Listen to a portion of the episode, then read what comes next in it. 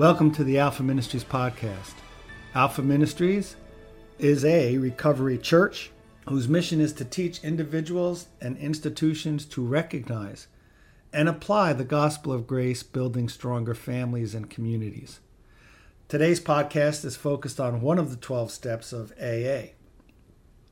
John Glenn taught the 12 steps to the church because Alpha Ministries contends that all people need recovery from something, and the 12 steps is the best program out there and most closely reflects the idea of discipleship and relationship Jesus had in mind. Enjoy and glean from the message, and remember, one day at a time. Our purpose in studying is uh, specifically to use what has been tested and tried and does in fact work. As a matter of fact, statistically, uh, the only faith based program, if you will, that can boast any success in dealing with alcoholism or drug addiction or any other form of addiction for that matter uh, with any degree of certainty is the AA program. And it's been around and helped countless thousands of people over the years since the 1930s, not only in this country but all throughout the world. So um, evidently they hit on something that's worth our study. But more than that, um, the 12 steps, as I hope to demonstrate in Journey to Freedom for all of you, is also a, a beautiful overview on what a healthy, functional life looks like. It's a an overview that is spiritual, It's not religious in any way, but it is spiritual and therefore can be illustrated biblically. And so, what I'm doing specifically in this series, the Journey to Freedom series, and this portion of the Journey to Freedom series, as we look at that, is correlating the steps with biblical information and what the Bible actually says about doing this kind of a step. Now, notice, as you, I'm sure you already have up to this point, uh, the Bible doesn't record the 12 steps. You know that. But the concepts that are given in each one of these 12 steps are biblical. And so, what I'm trying to do in this uh, segment, the Journey to Freedom series, is to illustrate the 12 steps from a bib- biblical perspective to tie it in what we've also studied. The uh, beginning of the Journey to Freedom series, of course, is the Alpha series. And there it's a biblical self awareness that you come to understand how your problems develop the application of the gospel in terms of a new identity in Christ, and turning the relational corner to actually learn to love other people like Christ. The 12 steps follows essentially the same outline. The first three steps deals with the is that talking to you, George? Is that is that me? The first three steps deal with your relationship to God, and these steps that we're currently on now, steps five through seven, concern your relationship to yourself in preparation for steps 8 through 12, your relationship with others. So it follows essentially the same format as the Alpha series. So this is why we're studying it. Let's have a word of prayer and ask God to help us understand the fifth step tonight. Let's pray together. Father God, as we come into your presence tonight, we thank you, we praise you for your Spirit who guides and directs our study, for your word that's been written and preserved for us, and for your Spirit teaching us through your word on what the meaning of this step is and how it is that we are to apply it in our lives on a daily basis. We ask you to teach us as only you can do, for it's in Jesus' name we pray. Amen. This particular session on the fifth step in our Journey to Freedom series is going to concern an action that we take individually in recovery in response to the first four steps of the program. The first four steps, by way of review, is first of all, we admit that we're powerless over whatever dysfunction is plaguing us alcoholism, drug addiction, sexual addiction, shopaholism, whatever it is. We're powerless over that. We can't change it. We came to believe in step two that a power greater than ourselves could restore us to sanity, to do for us what we couldn't do for ourselves. In step three, we made a decision to turn our will and our life over to the care of God as we understand Him, that higher power. Step four, that we considered in our last session, we made a fearless and searching moral inventory of ourselves.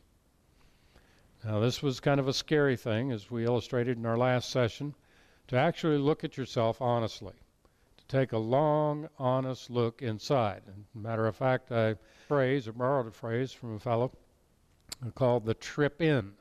And I illustrated to you in our last session of how we take this trip in, beginning with the situation, whatever situation we find ourselves in, then moving a step beneath that situation to what we did or said, our behavior then below that, to our emotions, what prompted us emotionally to do or say whatever we did or said.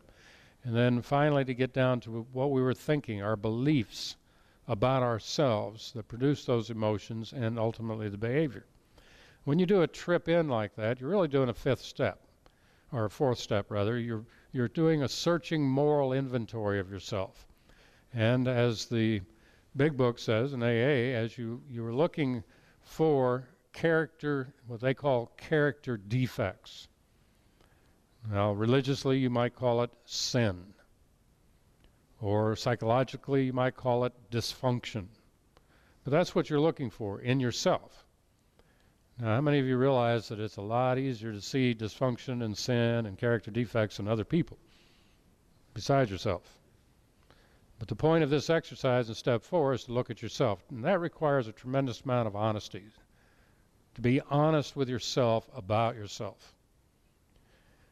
Once you've done that step, once you've taken this trip in, once you've identified those wrongs, those character defects, you've taken a giant step forward in solving the problem and moving into recovery.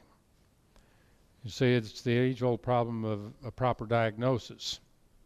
Unless you're able to properly diagnose the problem, it's almost certain you'll never fix it. Whereas if you can accurately diagnose the problem, then you have a chance at getting it fixed. So it's kind of like me and mechanical devices of one sort or another, particularly my truck. If I go out and get in the truck, turn the key, nothing happens, all of a sudden I'm thinking, what's the problem? How come I'm used to it turning over and driving off? And I've done this before, actually. I've had that problem and said, oh, I know what the problem is. Immediately, with all my vast mechanical knowledge, I know exactly what the problem is. The problem is the battery's dead. And so I quick run down to Walmart, buy a new battery, come back, change it out, turn the key, and nothing happens. Hmm. I thought the problem was the battery was dead. You see what happened there? I just wasted a lot of time, energy, and money, didn't I? Why? Because I didn't properly diagnose the problem. Unless you do a proper fourth step in the 12, in the 12 steps, unless you do a proper diagnosis of, of moral or searching fearless moral inventory, you're not going to know what needs to be fixed. And you can engage in all kinds of activities, religious or otherwise, and still remain just the same not really fixed. So the fourth step's important, but what do we do after we do a fourth step? Now, in our last session on the fourth step, remember I warned you, cautioned you that the first time you try to do a trip in, the first time you try to do a fourth step, it's probably going to be pretty cheesy. By that I mean it's probably not going to really get down to the heart issues you're going to have a tendency to rationalize, justify, and minimize, use all those defense mechanisms psychologists uh, tell us about to make yourself look good, even while you're trying to diagnose your own problem. And that's a natural tendency in all of us. And when you do that first, fourth step, it's probably going to be pretty uh, lightweight compared to what you'll learn to do uh, very quickly uh, in your daily lifestyle of recovery. But it is nonetheless important that you start with a diagnosis. And when you do, you find out that you have certain character defects or you discover certain things that are wrong, like wrong behavior. You said something wrong or you did something wrong. Or wrong feelings. What do I mean by wrong feelings? I'm not just talking about the negative feelings of anger or hurt, pain, or the negative feeling of concern or objective fear. The wrong feelings are the destructive emotions. You see, a lot of folks look inside and say, well, the reason I said that, or the reason I did that, is because I was mad. And say, okay, let's look at your anger. Is that really angry? were you really angry? Were you really just experiencing anger there? Or could have been hatred? And all of a sudden the defenses go up. Oh, no, I don't hate anybody. Uh, not me. I've just been mad at him for 25 years. I don't hate him. I've just been mad at him that long. If you're mad at him more than 30 seconds, you hate him. Trust me. To do a proper diagnosis in the fourth step, you're going to have to get real about the wrongs on an emotional level. Your emotions of hatred, self pity, anxiety are destructive emotions that not only destroy your relationships with others, but they destroy you personally and also physically. So, to get down and do a fourth step, a really thorough fourth step, is an important part of diagnosing why it is we need recovery in the first place.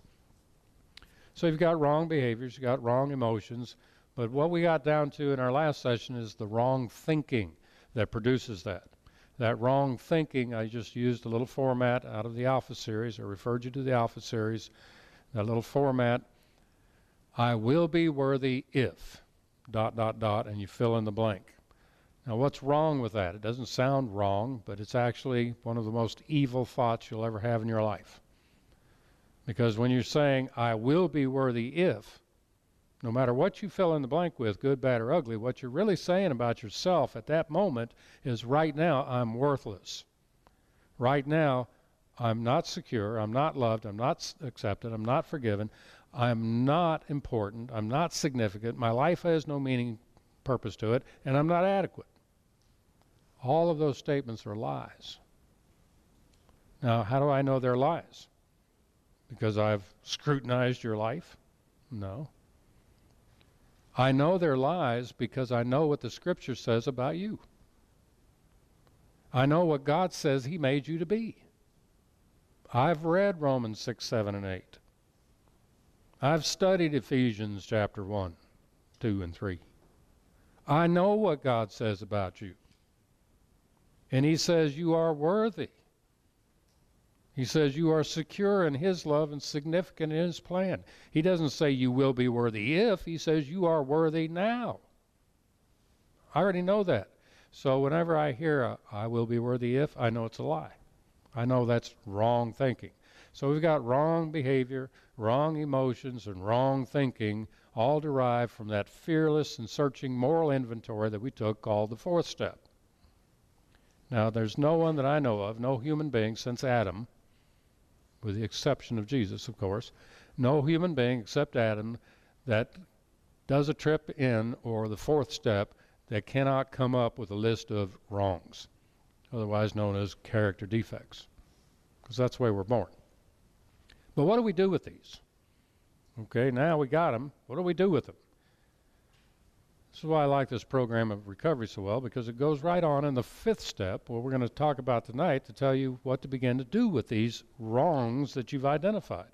Once you've identified them, the fifth step, step simply says we admitted to God, to ourselves, and to another human being the exact nature of our wrong. Now, in the big book, again, it gives you a description of this fifth step in the chapter on how it works. It gives you kind of a description of the fifth step, and I'm not going to go back through the the big book with you. You can read that on your own. I'm not going to go uh, read that to you, just give you what they say. I'm going to take a little advance on that. I'm going to add to what they say a couple of scriptures to help you understand the biblical basis for this fifth step. So, what it says, in, in essence, in the fifth step, is we're going to admit to God, and we're going to admit to ourselves, which we have to do in the process of the fourth step to start with, and we're going to admit to another human being the exact nature of our wrongs. Now, the clearer your diagnosis is of your wrongs, the easier it's going to be for you to do a fifth step concerning the exact nature of your wrongs but I'm not going to get into that detail with you tonight. What I want to talk about tonight is the biblical basis of admitting the exact nature of our wrongs. There are two passages that I want to correlate the fifth step with. The first has to do with what I call uh, walking in the light, and it's in uh, first general letter, First John chapter one, a passage that he describes essentially the issue of the fifth step. Let me just read these verses to you, and you, you see if you can't follow along with me and see if you can hear the fifth step in these verses. I'm going to break into the context here in verse 5. 1 John chapter 1 verse 5 he says, "This then is the message which we have heard of him and declare unto you, that God is light and in him is no darkness at all.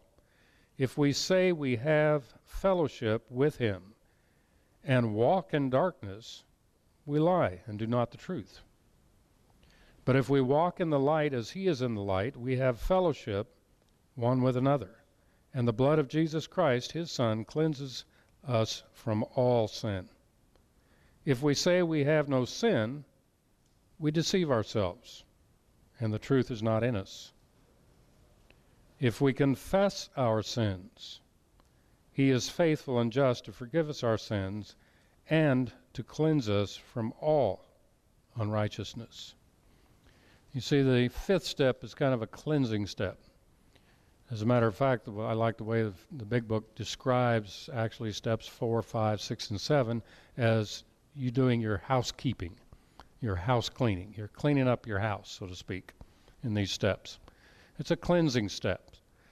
Now, in order to give you the proper biblical perspective of this step, I wanted to use 1 John chapter 1 to help you understand what you're really doing in the fourth and fifth step is you're really beginning to walk in the light as he is in the light. You see, religiously, people will look at the scripture and they'll make a mistake thinking, well, walking in the light has to do with what you do or don't do. And they look at it only on that behavioral level that we were talking about in the trip in. But you see, walking in the light means more than just what you do or don't do. As a matter of fact, it's, it's hardly even references what you do or don't do. Walking in the light has more to do with your perceptions than it does your behavior. And what I mean by that is when you walk in the light, you can actually see where you're going. You can perceive what's true and real, as opposed to walking in darkness. If I were to shut off all the lights in this room this evening and try to walk around, I would undoubtedly run into the table or you, trip, and fall. Walking in darkness is going to cause you to stumble and fall. But walking in the light, I'm able to see clearly the way things really are. And that's really the concept here. So John tells us God is light. He sees clearly the way things are. And those of us who walk in the light as He is in the light, He is happy to cleanse us from all sin. By the blood of Jesus Christ, the sacrifice of Christ on the cross, God is continuously cleansing us from all sin. If, here's the condition, we walk in the light as He is in the light. So, what does it mean to walk in the light as He is in the light? Last week in order to give you encouragement on the fourth step in our last session to do that fearless moral inventory. I told you, you in order to get over your natural defenses, the natural tendency that you have to rationalize, excuse your behavior or your emotions or your beliefs, to get in order to get past your own defenses and to get honest about your character defects to accurately diagnose the problem, you're going to have to have some courage. You're going to have to be fearless. Where are you going to get that courage? I shared with you last week, just very briefly, the, the good news or the gospel of God making you a brand new person that is different from the old conditioning of who you used to be, the Bible calls your flesh. If you are able to separate out your true identity as a child of God from your natural identity in the flesh, then you have the courage to get honest about your natural identity. If, however, you think you're still the same old person you've always been, all your defenses will come up to play. all your defenses to minimize, rationalize, justify, excuse, project all of your character defects, all of your wrongs. You're trying to hide. Remember what Adam and Eve did in the garden when they were exposed and they suddenly their eyes were open, they were walking in the light and they were naked. Remember that? They were naked and ashamed. What's the first thing they did? Sewed those fig leaves together, didn't they? Tried to cover their nakedness with their fig leaves. Those were their defense mechanisms. Well, we do that naturally when it comes to the fourth step. We don't want to get real and honest about our character defects. We don't want to get that brutally honest with ourselves, so we began to use our little fig leaves of defenses to cover our nakedness out of fear. However, if you get the courage that comes from the gospel, and that courage comes, just visualize it this way that God clothes your nakedness just like He clothed Adam and Eve in the garden. Remember, He sacrificed two animals and He took their coats, their skins, and from that He made coats and clothed the nakedness of Adam and Eve. See, God has clothed you with the righteousness of Christ by making you a new person. He's already done that. You don't have to do that. He did it. And if you believe that, if you believe that God has done for you what you couldn't do for yourself, He has covered your nakedness, He has made you worthy, He has made you okay, then you have the courage to look at that natural conditioning you've had all your life called the flesh and to get real and honest about the character defects of that flesh, the fleshly thinking, the fleshly feelings, the fleshly behavior. And when you do, you're able to do an accurate fourth step, a real intense fourth step. But then what do we do with that fourth step? Well, when we when we're doing that fourth step, the first thing he tells us to do is we admit to ourselves. That's walking in the light. We were talking about that. We admit to God, who is light, and ourselves that we have this flesh. But he also throws in another human being here, and that makes us nervous again. We don't mind getting honest with ourselves. We don't mind even letting God in on it. Okay, but we don't want anybody else to know about this. Okay, we don't we don't want to have to talk to somebody else about our stuff. We want to keep that kind of hidden naturally because naturally we all are approval addicts and we want other people to approve of us and we're afraid if they really see us like we really are that they'll run off in horror from us and will not approve of us much less love us so we don't want to really get down and dirty with everybody out there normally well the fifth step we need some encouragement along this line and the first way again is to get it spiritually from God. So you're going to be admitting to God. That's walking in the light as He is in the light. See, God already sees your character defects, He already knows all about them. He already knows your flesh better than you know your flesh. He knows how corrupt it is. He knows how selfish you were when you were born. He knows what you did to cover that up. He knows everything about your life already. He already knows it. He's in the light. So he says, if we walk in the light as he is in the light, that means we see things the way God does. But here's the two things we're going to have to keep in mind when we're walking in the light. There are two things we desperately need to see. Number one, I've just been talking about in terms of the fourth step, we need to see our character defects, that is, our flesh. We need to see our earthly condition. Even though we ourselves are born of the Spirit, even though we ourselves have turned our lives and our will over to the care of God as we understand Him, even though we ourselves are brand new creatures, even though we ourselves, as I illustrated for you last week in that little triangle on the board, we ourselves are holy and without blame before God in love. We have been created in righteousness and true holiness. That's who God has made us to be, just like Jesus we, we yet live in a physical body that still has the flesh in it. And nothing's happened to that flesh. That flesh is just as nasty tonight as it ever has been. Nothing happened to that flesh at all. So it's still there in the same body with you, which causes a tremendous conflict. When we walk in the light, we need to be real about that flesh. We need to be doing that fourth step. We need to be seeing, yes, I have the flesh. That's my natural earthly condition. While I'm still in this body, I still have the flesh. I still have natural tendency for wrong thinking, wrong feelings, and wrong behavior. It's still there in my life. I'm yet living in this physical body. But that's not the only thing we need to see.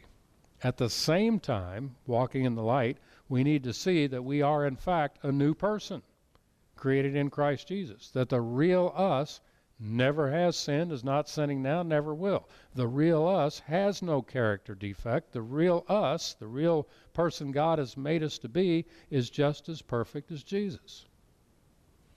Now we've got to hang on to both of these to walk in the light. If you let go of one or the other, you won't be walking in the light. If you forget your identity of who God has made you to be in Christ as absolutely righteous, you won't walk in the light.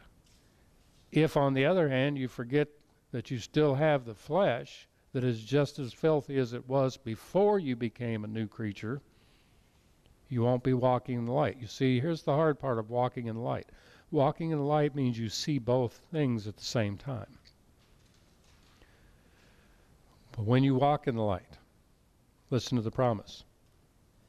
If we walk in the light as he is in the light, the blood of Jesus Christ, the sacrifice God made through his son Jesus, keeps on cleansing us. It's written in the present tense in the Greek keeps on cleansing us from all sin. It keeps on getting rid of those character defects. It keeps on getting rid of all our wrong thinking, our wrong feelings, our wrong behavior. Now, again, in, verse 8, he warns us against that self deception. He says, If we say we have no flesh, no sin, no character defects, if we refuse to do a fourth step, to put it in AA language, so, oh, I don't need to do a fourth step. If we refuse to do a tenth step, which is doing a fourth step every day in AA language, if we say we have no sin, we deceive ourselves.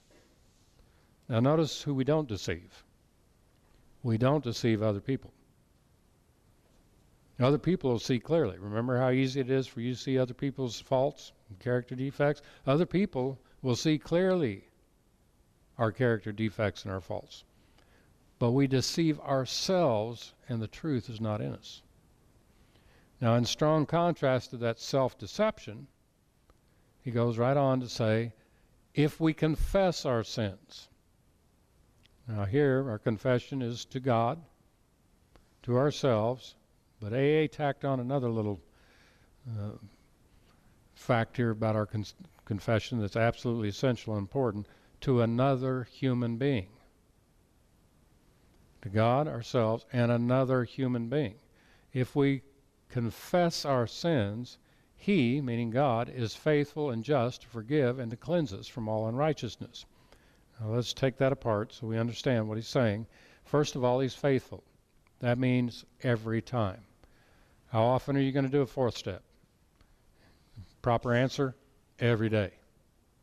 Because before you go to bed at night, you're going to take that moral inventory on how your day went. and You're going to promptly admit it when you're wrong, when you had wrong thinking, wrong feelings, wrong behavior. So you're going to do fourth step every day. That means God's going to have to be there every day. To what? To forgive. What does forgiveness mean? Literally, it means to send away. That's what forgiveness is send away. Now, it's real important you understand this process at this point, at this juncture, because many people get trapped here. They get to thinking when I do a fourth step and I see all this terrible stuff, all these character defects, and I see all this flesh, I see all this sin, I see all this wrong thinking and wrong feeling and wrong behavior. That means I've got to do something about it to change myself. Because I see it, I've got to do something to change myself. That's a trap. You have never been able to do anything to change yourself, and you will never be able to do anything to get rid of it or change yourself. That's not why you're looking at it. You're not looking at it so that you can change it, because you can't. If you could, Just think about it a moment. If you could change yourself, then you don't need a Savior. You are your Savior. You don't need a higher power. You are your power. You don't need a God. You are your God. But you can't. So you can't change yourself. So don't take the fourth step as an automatic signal that you're off to the races in a self improvement program. Okay, now I see what I need to change, and I'm going to promise to turn over a new leaf, pull myself up by my bootstraps, and I'm going to improve myself and change myself. No, that's not what you're doing a fourth step for. And when it comes to the fifth step, you're not promising God, like many people do, well, I'm going to promise God that I'll be different from now on. Yeah, I see what my fault is here, and from now on, I'll never do it again. I'm going to promise God not to do it. No, that's not a fifth step. A fifth step is simply agreeing with God. You see, when he says, if we confess our sins, the literal Greek, Greek word translated confess is homologeo, which literally means to speak the same thing. What God requires is that you agree with Him about those defects. You agree with him about the lies that you're believing about your worth. You agree with him about the sinful, destructive emotions that are driving you crazy. You agree with him about the wrong, selfish behavior that you're engaged in. You agree with him about your flesh. That's all. Doesn't mean you change your flesh, it means you agree with God about it. I like to put it this way when I do a fourth step and fifth step, when I go through it and I identify myself some false belief, I will be worthy if, and that leading to false uh, or wrong and sinful, destructive emotions of hatred, bitterness, and rage. And it leads me to do and say things that I know are not loving. And I recognize that. I like to think of it this way I like to step back from my flesh for a moment and talk to God. Say, God, look at this mess. This is filthy. Do you hear what I just said? Did you see what I just did? Can you feel what I'm feeling and the rage and what I want to do? That's not me, God. That's not who you made me to be walking in the light. That's not like your son Jesus, and that's who you made me to be. That's not me. That's to my stinking flesh. That's my filthy flesh. God, you're going to have to do something about that mess. I don't like it. I don't want it anymore. You do something about it because I can't. You see, that's a lot different than when you see those character defects and you see that funky flesh bowing up, raising its ugly head, you say, okay, I'm going to change that. You can't change it. Only God can change it. So to do a fifth step, you simply agree with God. Hey, that is a mess. It needs to be changed. You agree with yourself. Yeah, I agree it needs to be changed. You agree with God. Now, to complete the fifth step, you agree with another human being. What's so important about that? AA notice that the folks who failed to do that, to get honest with another human being and actually tell them their life story in some detail about their illustrating their character defects and so on, the folks who failed to do that would get drunk again. The folks who failed to do that would not go on in the program. Why is that so important? I'll give you one other scripture. The scripture is found in a little old book called James. James was a half brother of Jesus. He wrote a little letter that some people have challenged, thinking that it's not applicable to us because they accused James of being a legalist. You all know what a legalist is?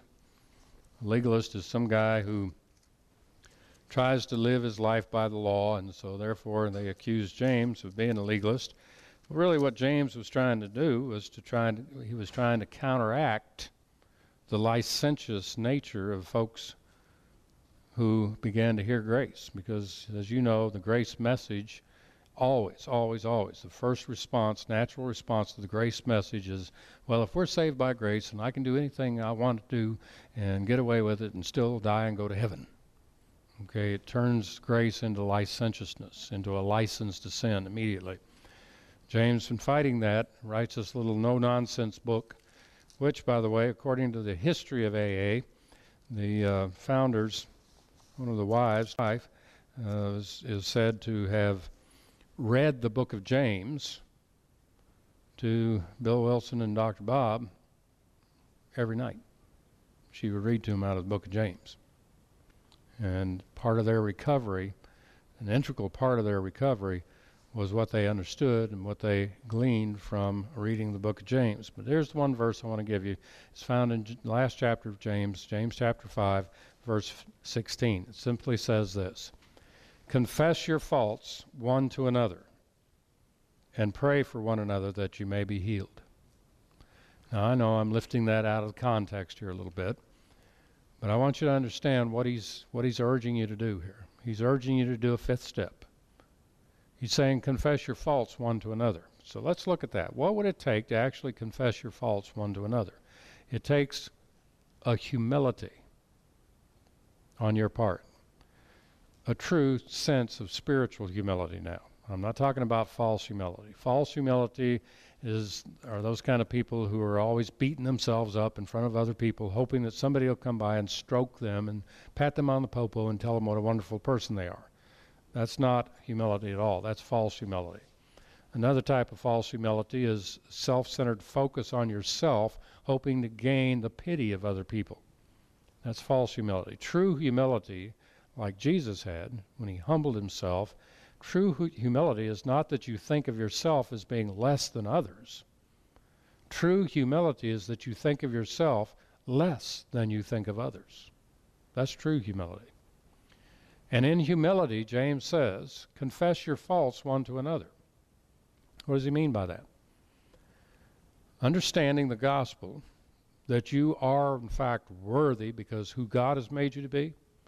Understanding the gospel that you are not your funky flesh, your filthy flesh, that you are separate from that flesh, you can have the courage to get real enough to be honest about your flesh in the fourth step.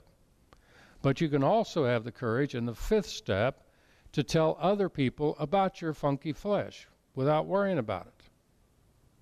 Telling them, that's not me, that's my flesh. Did you know that Paul actually did a fifth step in Romans chapter 7? Yeah, he did. Later on this evening, I'll give you this assignment. Go read it. In Romans chapter 7, verse 14, here's what the Apostle Paul, an apostle now for 17 to 23 years, here's what he had to say What I do, I don't understand. For when I want to do what's good, I don't do it. And when I want to quit doing what's wrong, I do it anyhow. I don't understand that. What was he doing there? a fifth step. He actually wrote his fifth step down under the inspiration of the Holy Spirit so you all could benefit from that. See, confessing your fault to another is not just good for you, it's good for you. And normally, when we look at the fifth step, we say, oh, you need to do this for you. But remember, you're in a context, in the greater context in the body of Christ. It is good for others. Because I'll guarantee you this you will never do a fifth step that is unique to the human race. And by that I mean you will never do a fifth step, ever do a fifth step that somebody else hasn't already done. And you think you're the only one. You think you're the only one this has ever happened to. You're the only one that ever thought that way. You're the only one that ever did that kind of thing. You're the only one that ever felt that way. That is an egocentric maniac that thinks that way. You don't understand that your flesh is just like everybody else's, that there isn't any difference whatsoever. So when you do a fifth step, when you confess your fault, your faults to one another, to someone else, another human being, you get real with them, guess what that does for them? It encourages them to get real with themselves. You see, it's a domino effect. You get real about your stinking flesh, somebody else will get real about theirs. And by the way, this is a little key to relationships, which we haven't gotten to yet. We will. They're coming down the road in our little path of recovery here. But a little key to relationships is the two people in relationship need to get real about their own stinking flesh with each other. They don't have a relationship. They can't. Why? Because they can't encourage each other in one of the worst issues that you'll ever deal with in your life, and that is your own stinking flesh. You think you're going to put a lid on it like kitty litter? You're going to cover it up? You're going to hide it? It ain't going to happen. You're going to need to confess your faults one to another, not just for your sake, but for theirs. Now, AA put it this way in the big book, and I think it merits some attention. If you go back and read it, you can pick up uh, on it. But they said there's an immediate response, there's an immediate thing that happens when you actually do a fifth step that's beneficial. You get a load off of you. And they, they call it by various terms. They refer to it as this newfound peace that you have. And there's the reason why, psychologically. As long as that deep, dark, hidden secret you've got remains in there, locked in your own heart and mind, it's hiding in the darkness. And like all monsters in the dark, it's horrendous. It's big. It's ugly. But when you do a fifth step and you take that monster in the dark out and put him in the light, you find out he's a little imp. It's not as big. The most shocking response that people have, the other human being that people do a fifth step with, the most shocking response that they get is, Is that it? Is that all? Man, the way you were talking, I thought there was going to be some big deal here. Is that all you did? That's the most common response. But why is that? Because we, when we keep it hidden, grows into this monumental thing we think is devastating, and nobody really cares. It's kind of like thinking about what other people think about you. You ever get trapped in that? I know you do. Oh, I wonder what people are going to say about me. You walk into a crowded room after you've done something and, and you swear, everybody's talking about me. They're over there in the corner talking about me. They're looking at me. No, they ain't looking at you. They could give a rusty rat's butt about you. They got their own problems. But here you are, the egomaniac, thinking everybody in the world thinks about you. They don't care about you. Do a fifth step and you'll learn that. They ain't worried about you. They're worried about them, not you. So you can relax with this fifth step. When you experience that by admitting to another human being the exact nature of your wrongs, you have this newfound freedom all of a sudden. You're going, man, I've been carrying this around trying to cover it like kitty litter, trying to push it down, trying to keep it hidden, trying to defend it and rationalize and justify it. You've spent all this mental energy for nothing. And if you use all that mental energy trying to hide what you consider to be this most terrible secret, then you're not using any mental energy to love other people. And your relationships suffer. So it's an amazing thing that AA discovered that when you admit to another human being the exact nature of your wrongs, it diffuses them. You no longer have to walk around carrying them again and again. I think it was because the Lord put me in a spot as a leader in the body of Christ, as a teacher, a pastor. When I was dealing with one of my more severe issues, one of my character defects associated with post traumatic stress disorder years ago, some 12 years ago or 10 or 12 years ago, he actually put me up front in front of a congregation that I was supposed to be ministering to while I had this seething rage for 17 years bubbling over in me. And I had to admit to a whole bunch of human beings what was going on inside of me this rage that was driving me crazy. and had been for 17 years. So I did my fifth step in front of a congregation on a Sunday morning concerning that issue. But I'll never forget. Difficult as it was in the weeks to that, I'll never forget what I felt like that afternoon. I felt like I had been born again again. That's how I felt. I felt a hundred pounds lighter. I felt the pure joy of God and the love of God. Why? Because I did a fifth step. I admitted to another human being the exact nature of my wrong. In that instance, it was intense rage and hatred.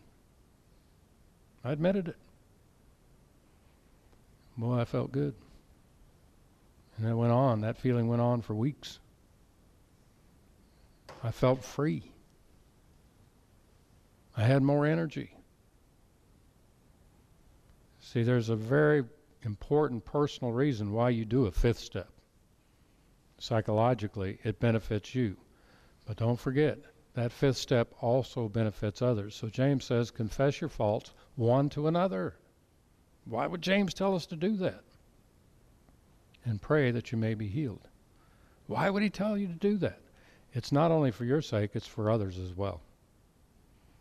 You see, as we're going to get into later in our study, on these steps, we're going to move from getting honest and real about ourselves and doing our own housekeeping, as it were, to our relationships to others. So, this is all part of that preparation to be able to relate in a healthy way to others. Because unless this fourth, fifth, sixth, and seventh steps are in place, by the time you get to your relationship to others, you're not going to have anything to use. You're not going to have the tools you need to be able to develop healthy relationships.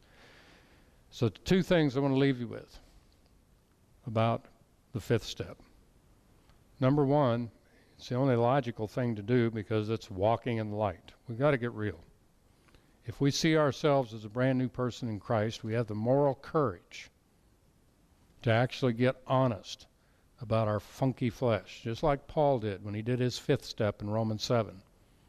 I can't tell you how much of an encouragement that has been to me over the years, beginning right at the outset of my, my ministry, to read Paul's testimony in Romans chapter 7 when he did his fifth step on paper and to see his struggle with that inner conflict and knowing what's right and not being able to do it, and knowing what's wrong and not keeping himself from doing it, crying out to the Father, O wretched man that I am, who shall deliver me from the body of this death? I thank God. You see, that fifth step was such an encouragement to me personally.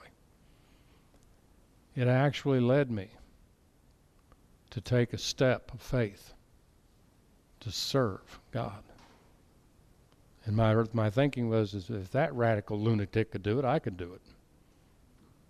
You're going to encourage others with your fifth step. And you'll relieve yourself. So as you walk in the light, as He is in the light, it is God that's changing you, not you. That's why you do the fourth step, you see what needs to be changed, but immediately, the fifth step, you admit it to God. Because He's the one that has to do the changing, not you. You haven't got the ability. You don't have the power, remember? You're powerless. And you've come to believe that a power greater than you could restore you to sanity, and you've turned your will and your life over to His care. So in the fourth step, you see what needs to be changed. In the fifth step, you give it to him. Change it. And you're honest about that with others, not only for yourself, to relieve yourself, but also to encourage them as well. Because, as Solomon put it, there's nothing new under the sun. That includes your flesh as much as it does anything else. You see, you might think you're the only person in the world that has ever had to deal with this. You're not. It's common to man. And God will use your experience as He comforts you in your trouble so that you'll be able to comfort others in their trouble with the same comfort you yourself received. See, that's how God has designed it. So, as an integral part of that is this fifth step we've considered this evening. Now, next week we'll get into the sixth step. So, we're going to quit for now. Thank you again for listening. If you want more access to Alpha Ministries teaching, you can like us on Facebook, subscribe to our YouTube channel, and visit our website. All times and dates for services and other events are on our website listed in the show notes.